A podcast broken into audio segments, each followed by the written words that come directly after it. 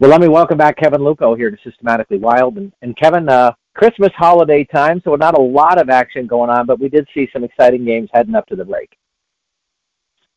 Boy, didn't we though? The Minnesota Wild just have a natch for the dramatic lately, and it's been a it's been a fun follow. You know, the uh, I think we talked about it last week, the big overtime win against the Bruins, and then go to overtime, win with eight seconds left against Montreal, and then get another win against Boston. So, if you're a Minnesota Wild fan, uh, if you're going to games, you're getting your money's worth. Absolutely, nice, nice stretch after going three and zero last week. They come away three and one this week. So, yeah, I'll take six and one heading into the Christmas break any time of year. Considering what we were looking at around Thanksgiving. Yes, I would take that in a heartbeat. You know, it's amazing to see the kind of turnaround this team has had. It, you know, I, we talked about it at the time of the coaching change that sometimes that could be the catalyst that a team is really looking for to to turn around their fortunes. And boy, really responding. It's amazing how this team has embraced a new coaching staff's beliefs. And not only that, they're doing it shorthanded with uh, Brodin and Spurgeon both out, and now Matt Hartman's missed some games. Matt Zuccarello is out with a it looks to be a little bit of a lengthy injury. So not only winning, but doing it with a little bit short-staffed. And you got to like when you can get that kind of productivity and you're not even at full strength. You got to feel the the uh, fortunes going forward got to be really bright for this team right now. So. I think the well, whole talk about been a, Go ahead. the whole thing's been a breakout party for Brock Faber playing 30 plus minutes a night, and you definitely notice him out there. He's, you know, he's. You, you got to remind yourself at times that he's a rookie because he's just so poised on the ice, and he's him and Jake Middleton are just playing a ton of minutes right now. Well, let's talk about the week. You and I had gone over Monday night's game. We'll just say briefly again. Uh, Pittsburgh jumps out to a three nothing lead, only to see Minnesota battle back and tie the score before falling late. Then, as Kevin talked about, incredible performance on Tuesday night as they go into Boston Garden and come away with a 43 victory in overtime. Um, you're starting to really feel like this team falls behind two to one in the, in the first, and then battles back to take the lead before Boston's able to tie the score. But Kaprizov with his 10th goal of the season to get the game winner. And Kevin, that's you Boston Garden is not the easiest place to win in the world, and when you win a game there, you, you got to feel like that's a little extra special victory beyond two points. Boston Garden. Wow, you're going way I back. Whatever they're calling themselves. Yeah, I am old. Whatever they're calling themselves think, now. Uh, what is it? TD Garden now. Something? Yeah. Okay. Yeah. Okay. Something like the that. The place yeah. now has things like um, air conditioning and a full size rink they ruined it.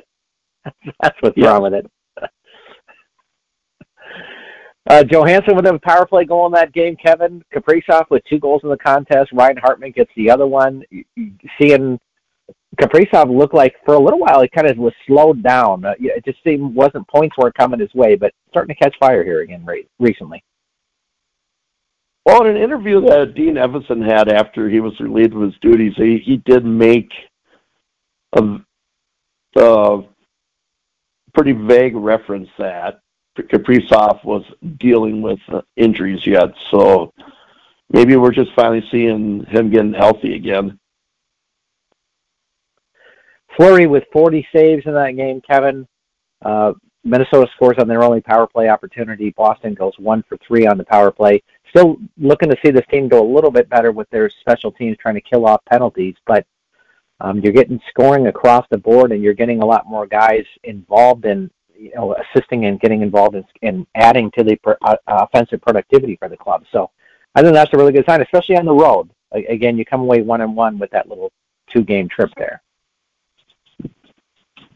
And you have to, you know, when you're not playing at full strength, it's got to be everybody else picking up the slack. Well, then we come home, Kevin, to uh, welcome Montreal, and as you said, very dramatic game here as they win in overtime with Kaprizov scoring in the last five seconds of that contest to give them the victory. He comes away with a goal and two assists out of that contest. And as you've watched them, I mean, you've been watching Minnesota Wild uh, with a, a great deal of, of attention and focus.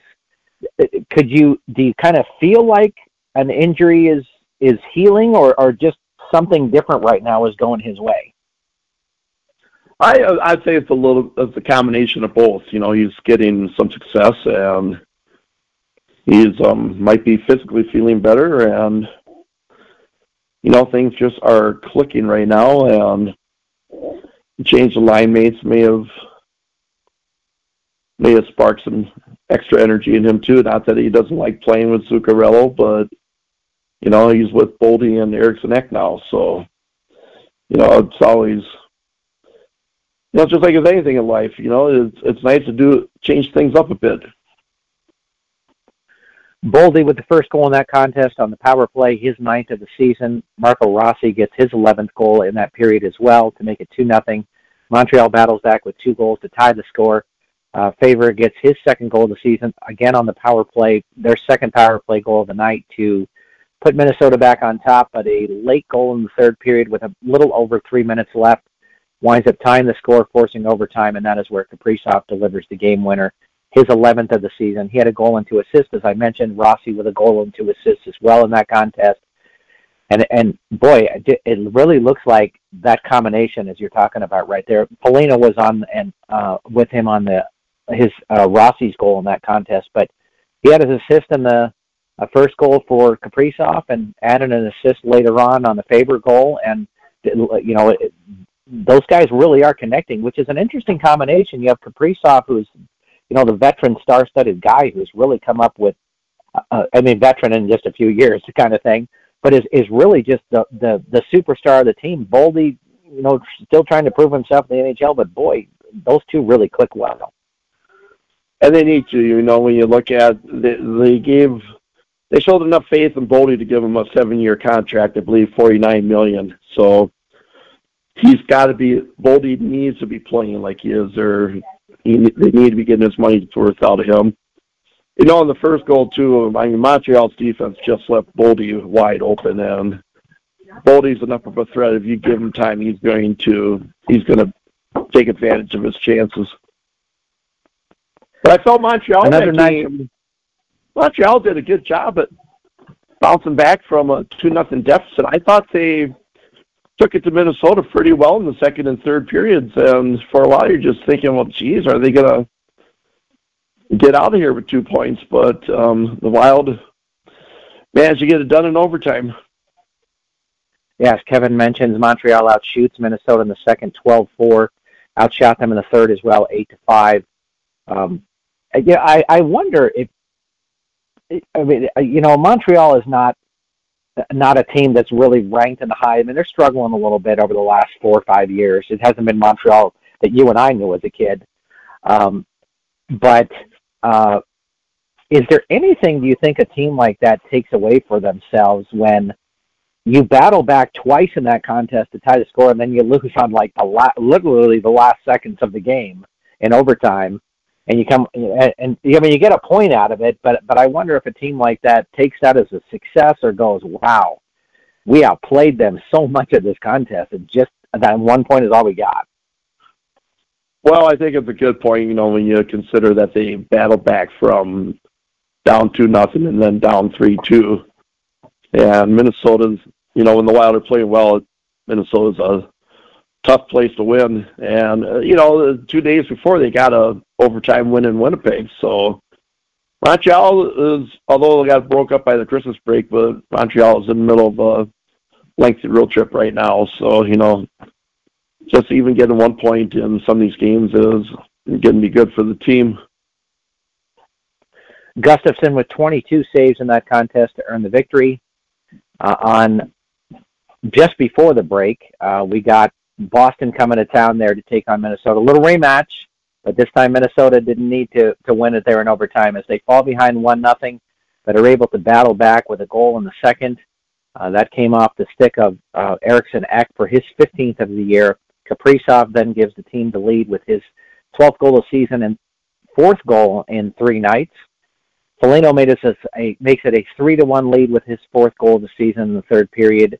Boston able to cut the deficit to one with a little over six minutes left in the contest, but Minnesota, Minnesota able to hang on to this co- contest, Kevin, is another great night there for Fleury. Stops 19 to 21 shots, and the team comes with a big win.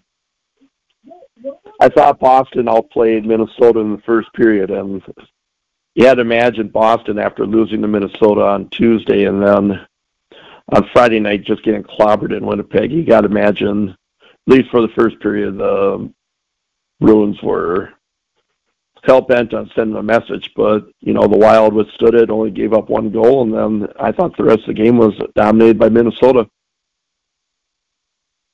You know, speaking of that domination, Kevin, 19 shots for Minnesota in the in the second period in that game, 11 in the, in the third, but 19 shots in a period in the NHL by one team. I mean, that's really kind of over the top. It seems like. I mean, you see that in the ECHL all the time, and and, so kind of like no big deal. But that that seems like six or seven more shots than a team should be giving up in a period. You know, it depends too. Uh, sometimes uh, some of these arenas, uh, person in charge of doing the shots on goal gets a little too generous with the shot clock. So True. I'd have to say in Minnesota, Minnesota's been known as being one of the toughest ones as far as getting credit for shots on goal. So you know, read into that as you wish. I forgot the hometown scorekeeper sometimes plays a role in these games. Uh, oh my God! Watch a Penn State hockey game sometime. You'd think it's like a maybe a 25, uh, 24 shots on goal game, and then you look at the box score and it's like 47 to 45. well, Kevin, Detroit comes to town on Wednesday, continuing this three-game homestand. Then Minnesota heads to Winnipeg on Saturday for a one o'clock game, and then has a one o'clock game on Sunday against the Jets in a home and home series there. Um, short little hops to Winnipeg, so it's not a huge amount of travel. Early start for both of those contests, which is always an interesting dynamic to these kind of games. But uh, a chance to, uh, uh, you know, a division rival that you got going on, and and those are always games that are fun because Minnesota and Winnipeg seem to have a pretty good rival rivalry going on, and of course Winnipeg ahead of them in the standings. So big week for the team. Yes, Winnipeg's playing very well. I mean, you, you couldn't tell by the crowds are drawing, but they're having an incredible start to their season and find themselves in the top of the Central Division. And you know, you know, you, like you said, it's going to be a tough one, I think, for Minnesota to try to get points on Saturday and Sunday. So, team's a little banged up yet. Um, they just announced on Tuesday afternoon that although it was just clerical work, they sent Jake Lucchini and Daemon Hunt to, back down to Iowa after the game on Saturday, and they were called right back up. And I believe that's because of salary cap purposes, where that way their their salaries didn't count for the the holiday break time. I believe that's the case. I can't imagine why it would be any other thing. But point being, you know, Minnesota is still banged up. I'd be surprised if any of the injured guys come back for the three games this week. We need to always remember that one of the most important parts of the team is the team accountant, making sure that that salary cap working out correctly there. So, I tell you, the, okay, the, the people that the, the front office people that are in charge of keeping things going with the salary cap, I I think that's one of the most underrated positions as far as um, a front office person goes in the NHL. I mean, those guys have I to be mathematical wizards. Yeah, absolutely. I completely agree with you. And uh, you know that not that the NHL is hovering over a team waiting to find them or whatever for going over the salary cap or something, but but uh, maybe they are. Yeah. I mean, you know, the uh, ownership has big expectations on you. Team coaches and staff and everything to make sure that they're always under that cap. So you got to be a little creative at times, as you talked about, setting a guys down because for a few days around the Christmas holiday, they're not going to be playing anyway. So why have them on the cap, you know, for yourself? So it's just one of those smart little things you got to do to save yourself literally nickels and dimes, I guess, at some point. You know, the last thing you want to do is to mismanage it, and then you know, towards the end of the year, because you're over, you got to play a game with um, less than a full lineup. Right, right, absolutely. Well, Kevin, Winnipeg is in third place there in the Central Division at 29 and three. They've won their last two games and are on a real hot streak here too, eight one and one in their last ten. So Winnipeg has had a couple of down years, but boy, they look like they have some figured out something there north of the border, and those should be very, two very challenging games.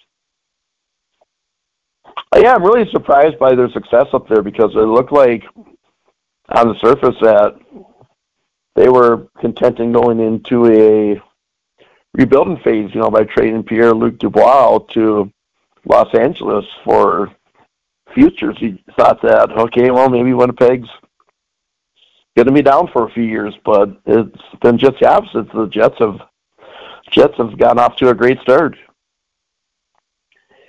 Detroit is an interesting team to me, Kevin, because um, I, I thought the last couple of years they were going to be a little bit better than what we've seen. It looked like goaltending was the big issue for them. This year, still kind of struggling with that as they've had some injuries. James Reimer's come in there and, and played a lot of games. Uh, uh, Husso there from, I believe I'm saying that right, who came over from St. Louis, I believe, a couple of years ago, um, has has been their number one guy. But they've had some of those guys have been out for a little bit there, so they've had to you know rotate the goaltending a little bit, but still finding a way to be competitive in their division. You know, they're a young, fast, rising team. You know, Steve Yzerman's overseeing things in St. Louis, I mean, in Detroit right now, and I'm sure that he wants to build that team in the mold of the Red Wings teams that he was a part of in the 90s that won all those Stanley Cups. So, you know, just a lot of young, fast talent on that team. But you're right with the goaltending. Um, sounds like Husso is battling a groin issue right now. So it's kind of been James Reimer's goal. And, and, you know, Reimer can have his moments, but you'd like to see that position solidified a little better if you're a Detroit fan. Yeah, I think the unfortunate aspect for them ter- comes playoff time is that you figure that I mean that's a very tough division. Boston, Toronto, Florida, Tampa Bay are are going to be the probably the first four representatives coming out of that division. So you're really battling to see if you can get ahead of a Washington Capitals and Carolina Hurricanes teams, and those teams have a pretty formidable group. So it Detroit may have an outstanding season this year, but it looks like they're going to fall a little bit short of playoff um, fall uh, uh, in the in the Eastern Conference this year.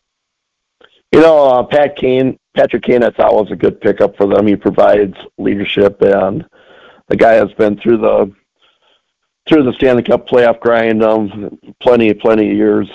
So we'll see what kind of effect that Kane has on this club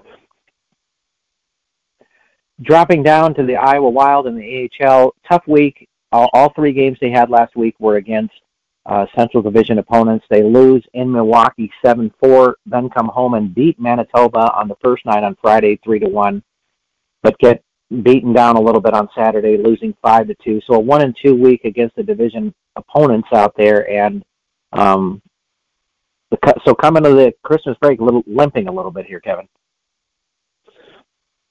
Yeah, it was a rough week for the guys. You know, Milwaukee, they really weren't in that game at all, even though Nic Petan did get a hat trick in the third period and try to try to will him back into the game on his own, but it just wasn't meant to be. And then um, sounds like Jesper Wallstedt came down with an injury during practice on Thursday, so you didn't have your number one goalie going for you in the games over the weekend. I thought Zane McIntyre played very well, but you know, he's on, he can he can he can um, win a game on his own if the guys in front of him aren't playing that well. So, you know, going into the weekend without him was just um, not optimal. Well, let's start with that Milwaukee game, Kevin. As the team falls behind six nothing, so four first period goals for Milwaukee. They add two more in the second, and you're thinking, "Wow, what a this this game's a a complete waste in a lot of ways. But as you said, Nic Petan comes back with a natural hat trick, scoring twice on the power play, once with two seconds left in the second period, adds a goal a little over a minute into the third, and then scores his seventh goal of the season, third of the night at 10, 10.03 of the third. And so you're like, okay, well, the team is back in the contest. Both teams get one final goal over the last uh, five minutes of the game to give us the 7-4 final.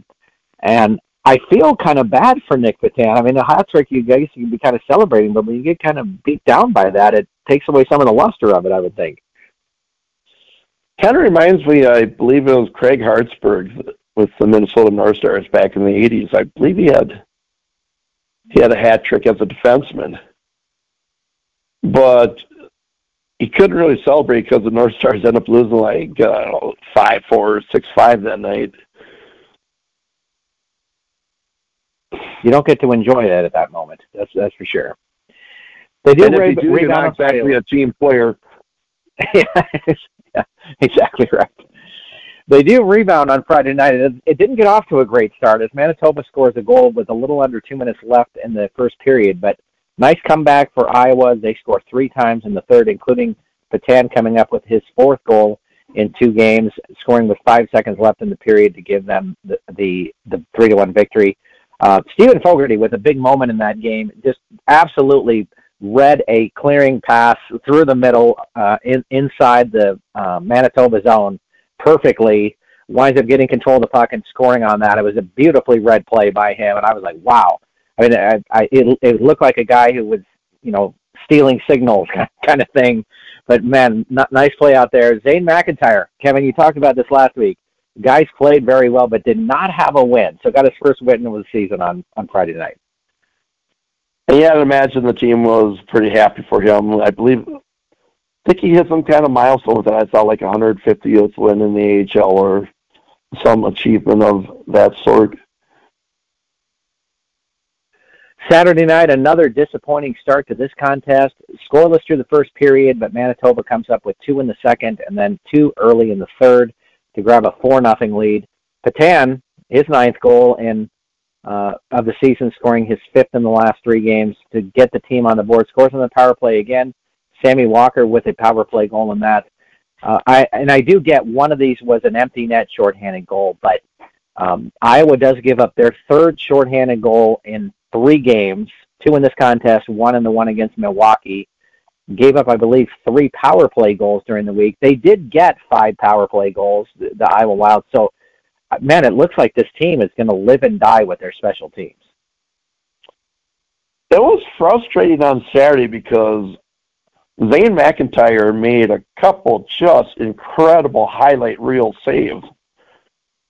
But the problem was the guys on the ice were kind of just admiring his work and kind of forgetting, hey, we we got to get the puck cleared out. Uh, Moose player jumped on both opportunities and put the puck behind McIntyre before he had a chance to recover. You know, just as just your defense and your whole team just not paying attention to detail. Petan, as we mentioned, with those five goals, added two assists during the week as well for uh, seven points for the, for the kid. And you know, he's been up and down with the club a little bit. So I wonder if you got to figure this is catching somebody's attention. If they have some room for him up there in the forward position, he might get a little more playing time up there at the big club. It's tough because I mean, when Petan's been up, I don't think he's got like a prime opportunity to skate like top line minutes and skate power play. But you know, after a while, you just kind of have a guy labeled, and it seems like Petan is what we would call in baseball a 4A player very, very good in the minor leagues, but just can't quite get it going at the major league or the NHL level. Good description. Well, Kevin, the club, after going out to Colorado and sweeping that two game set, will welcome the Eagles this week. Colorado entering this uh, series is at 12, 11, and 4 currently in seventh place. Not not the normal Colorado we've been used accustomed to over the last few years here, but uh, if Iowa, you know, they played as well against the Eagles as they did when they were in Loveland, I believe that's right, Loveland, Colorado. Um, a chance to come away with four points out of this week and really start to, to build a, a, a dent towards catching Milwaukee for second place in the division. Keep in mind, Wallstedt played incredible out there and True. stole the second game and earned goalie of the week honors. So I don't know what his status will be for the games this weekend, but you know it's, it's going to be imperative for Iowa to get um, first-rate goaltending because really the offense just doesn't really quite seem to be clicking on five on five. Yeah, you're not kidding. And they got to be a little bit more uh, cautious, I would say, even on their own power play right now, because it's come back to haunt them sometimes. Well, let's drop down here to the ECHL, Kevin, as the Iowa Heartlanders took on the Fort Wayne Comets, came away with a one and two week, uh, winning the first game four to two, then dropping Friday night's game six to two before falling on Saturday four to one. Uh, Fort Wayne is a team that entered in here an opportunity to kind of really build a little momentum for themselves as this division, as we, we talked about the last few weeks, is really bunched up right now. Starting to get a little separation at this point, but still, Iowa was looking for an opportunity to jump ahead of Fort Wayne and instead fall two points further behind them right now. So disappointing week, but again, these are the kind of contests that you learn from, and, and this is young club really trying to build some momentum. And so I'm I'm thinking not a terrible week, just one I thought that they had some good lessons to learn and didn't do as well as I hoped that they would do learning those lessons.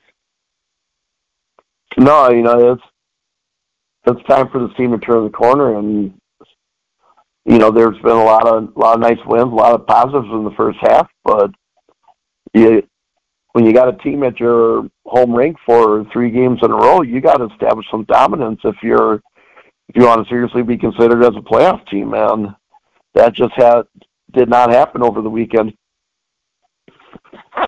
Well, nice comeback on Thursday night as they fell behind two to one about halfway through the second period, but Casey Dornbach ties the game with a minute 10 left in the second period. Nick Campoli winds up scoring on the power play to put them on top, and they add a empty net goal with 25 seconds left in the contest to come away with the win. Hunter Jones played very well in this game, Kevin. Stops 34 of 36 shots to earn the victory with Peyton Jones out. And you're looking at this thinking, okay, well, was, this was a pretty big victory with your technically, I guess, number two goaltender in that. Uh, although Jones I'm sure would think he was the number one guy. But a good performance by the club to come away with a big victory on on Thursday.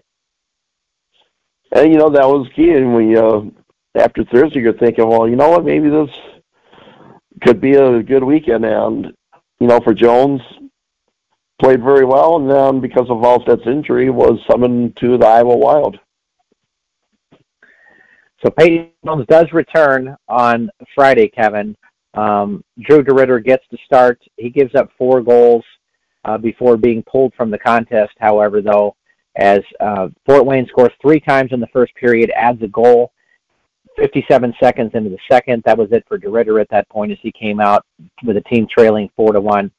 Uh, Brett Budgel gets his second goal in as many nights to make it uh, to get get the team on the on the scoreboard in the first place.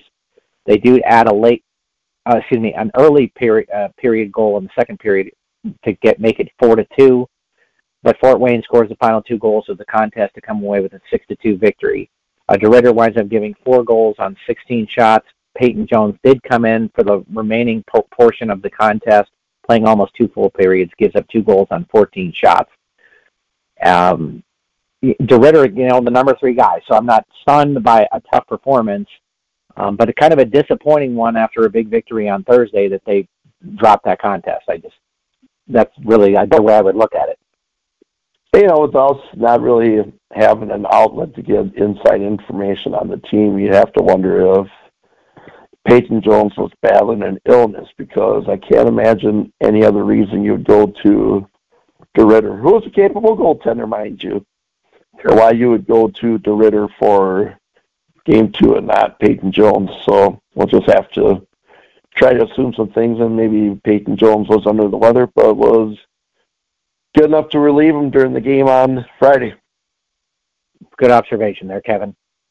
On Saturday night, Yuki Miura scores his fourth goal of the season, 12-10 into the contest to make it 1-0. Then it was all Fort Wayne from there as they deliver four unanswered goals, including two on the power play and an empty net tally. Peyton Jones does go the distance in this contest, stopping 33 of 36 shots. Looked very good in the contest for sure. Um, no doubt that this guy uh, is proving that he should have a future within the system.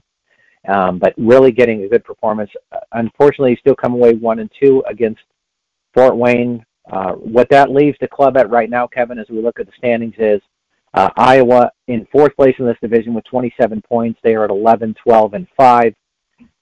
So one point ahead of Kalamazoo, two points ahead of Cincinnati, but one point behind Fort Wheeling and four points behind Fort Wayne in this division. I mean, man, this is going to be an exciting stretch. Four months of hockey for this league for sure. Yes, right now Iowa does have most games played within Division Two, and if you go percentage points wise, the Heartlanders would be sixth. So that just tells you. I mean, you got you got to take care of your home ice and get points there because, I mean, a, a bad week you're you're dropping two or three spots. So imperative for the Heartlanders to get back on track. Well, the team's going to jump out of the division this week, Kevin, as they head to Rapid City, a place that is not easy to play. And and I, you know, I've got to watch this. You know, Wichita Thunder head up there to uh, Rapid City, and that is not it's not an easy rink. I'm just going to say that straight out. Uh, I, I get that Rapid City's not having a phenomenal year, but they are a team that battles hard. They're for those of you who listen to Kevin and I on on our show about American Association baseball, they're very much like the Gary South Shore Railcats, just a pesky team that always seems to be in the action. And it's a, if you're not playing 60 minutes of hockey, you're going to be really unhappy at the end of that night because they do. They they play tough and hard from start to finish. So it'll be an interesting test to see how two young teams face off against each other. Two teams with playoff aspirations right now, trying to build on that. And I, I'm I'm pretty excited to see what the Heartlanders do because I think this is their first trip, if I'm not wrong, to Rapid City. So uh, interesting to see how the team embraces that. It's going to be interesting to see if they make it out there. Luckily, the game's not till Friday because right now, as dry as it is, in most of the U.S., there is a major winter storm in South Dakota that has shut I-90 down from Mitchell, South Dakota, right out of Sioux Falls, all the way out to Wall Drug, which I think is an hour from from uh, Rapid City. So hopefully that clears out though by the time Iowa has to hop on the bus and make the long drive you do have to remember that there are some places in the country where weather is a serious factor, and uh, well, go on with some some games and particular nights. So, Rapid City, by the way, fifth place in the Mountain Division. They are 11, 14, and two. I don't think I said that, but I'm going to say that now. Um, so, uh, pretty exciting week. I'm I'm looking forward to this for sure. Well, Kevin, let's talk about. We are at sort of a uh, the end end of the year coming up here, and kind of what's a, a, a near mythical midpoint as we're approaching All Star breaks and all these leagues as well. And let's start with the Minnesota Wild, Kevin, as they enter this um, the coming into the the end of year break here, and some teams will have uh, ECHL and AHL take a little bit of break around um, New Year's Eve uh, a lot of teams play after New Year's Eve, then have a few days off to give the NHL the showcase there. But Minnesota Wild, they're in seventh place right now, Kevin. If you think about it, just 10 points behind the top two teams in this division. I mean, it's not insurmountable that they could get up that high with the way that they are playing right now. And so, what are your just thoughts as you look forward for this Minnesota Wild team? That you, what, what, what is this team capable of doing? Do you think? Right now, if I were them, I wouldn't even be looking at the Central Division standings. I think right now you first focus on the standings for the wild card, which see them, I believe, two points out of the second wild card spot with a game in hand on Arizona, and they're one point. The only team between them and Arizona is St. Louis, and St. Louis is one point behind Arizona. So right now you just focus on getting into a playoff spot, and then after that, maybe you chop away at the deficit in the division. By the way that you've seen this club look, and the fact that there have been a number of injuries, and you're likely going to get some of these guys back to help for a big stretch run, is this team a playoff? Are they playoff bound, Kevin?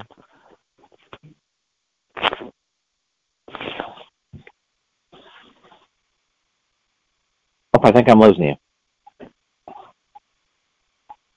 Oh, I lost Kevin. What happened to Kevin? I'm there. You cut out. Oh, there we go. There we go. Okay. So let, let, let me ask that again.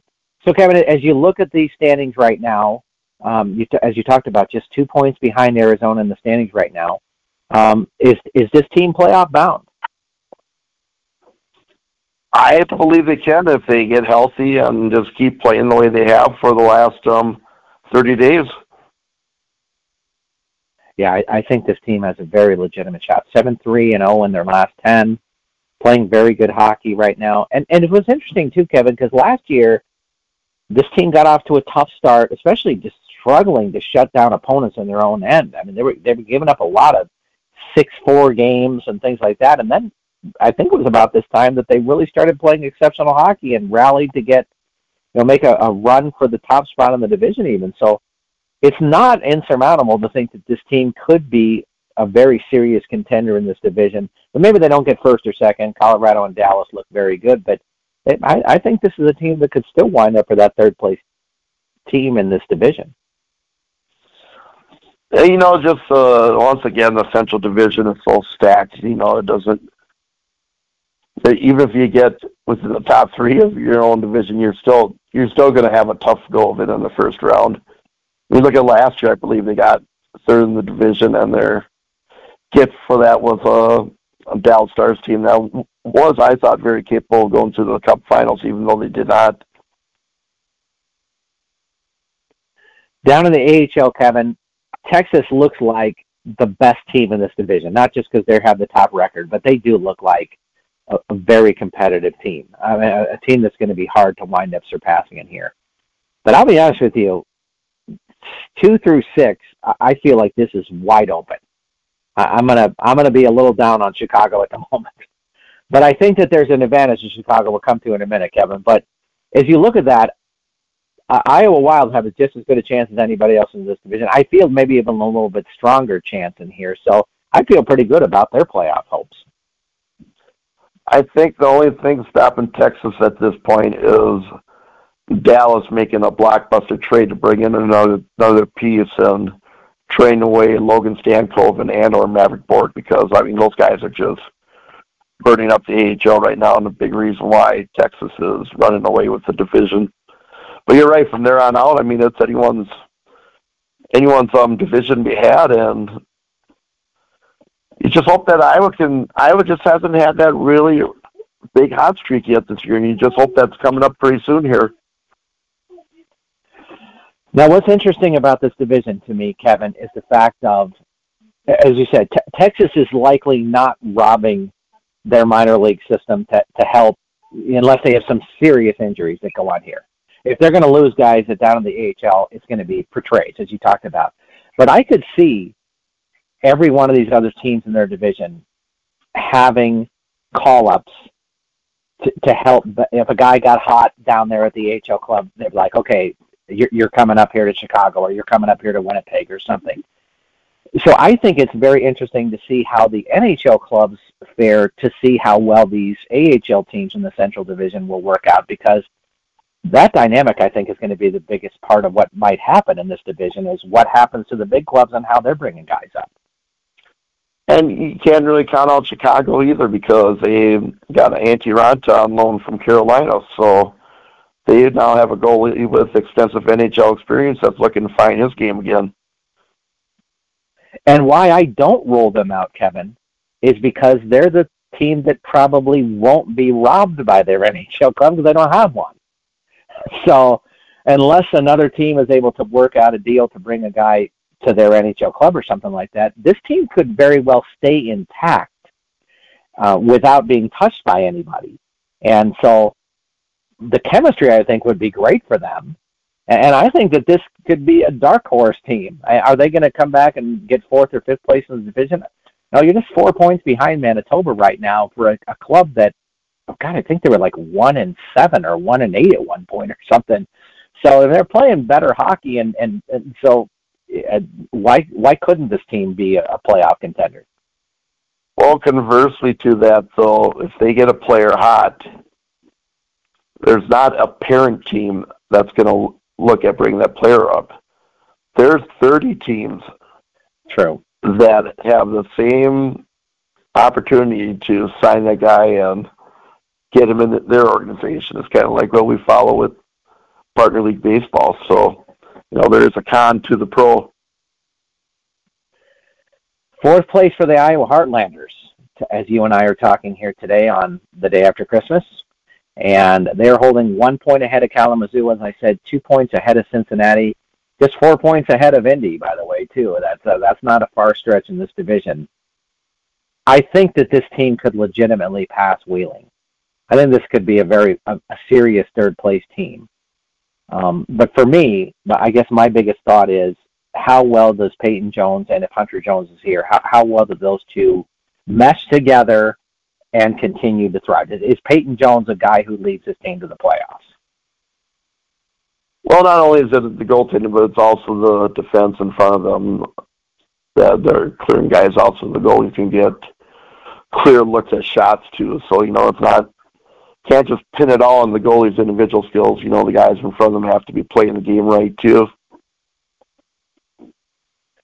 Well, Kevin, we're entering the new year time here, and uh, for fans that didn't know this, you were actually at the Winter Classic game on New Year's Day there at Target Field a couple of years ago. And uh, would you mind just sharing some thoughts about that on, on this New Year's arrival? Well, I love to I love to give you a story of a great night out and a memory to last a lifetime, but unfortunately for me, it's not going to go down in uh, if I was ever important enough to write an autobiography. It's not going to go down as a good memory because I was getting sick at that time, and the night of the game, it was like I think puck drop. It was eight below zero and even though I was, I was looking like Randy Parker from um, Christmas Story. I was so bundled up, but I was just miserable. I was just miserable that night. It was just way too cold out, and go figure. Now the, the last two New Year's days have been really good weather, but two days after that, I wound up in the hospital with a combination of COVID and pneumonia. I don't think it's from that game. I think it was just something that was coming on. So love to tell you a story about uh, what a great night, but not a lot of fuzzy mem- fuzzy good memories there.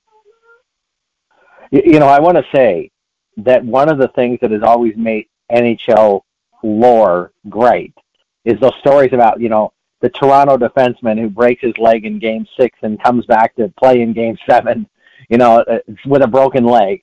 You know, uh, it, it's stories like that that that always make the NHL stand out from from other professional baseball professional leagues out there. Um, but see, it's not just the players, Kevin. It's the fans out there. Pneumonia and COVID out there at the game. See that that just goes to pro. You're, you're a true NHL guy. Yeah, for better for worse. Unfortunately, in, in that case, it was for worse. but you know, after Kevin going, oh, go ahead. After going, I would say, you know, for people that are thinking about going to one of those games, if it's in the baseball stadium, don't let the distance deter you. Go for upper deck seats behind, because usually they put the the ice from first base to third base. Opt for the upper level behind home plate because that will be your best view of the action. Don't go for lower level because you'll the, the slope's not there and you'll be not able to see a lot of stuff because of the boards. Opt for upper tank and, like I said, um, go for upper level behind home plate because that will be your best view. Fantastic. Kevin, thanks for joining us this week. My pleasure.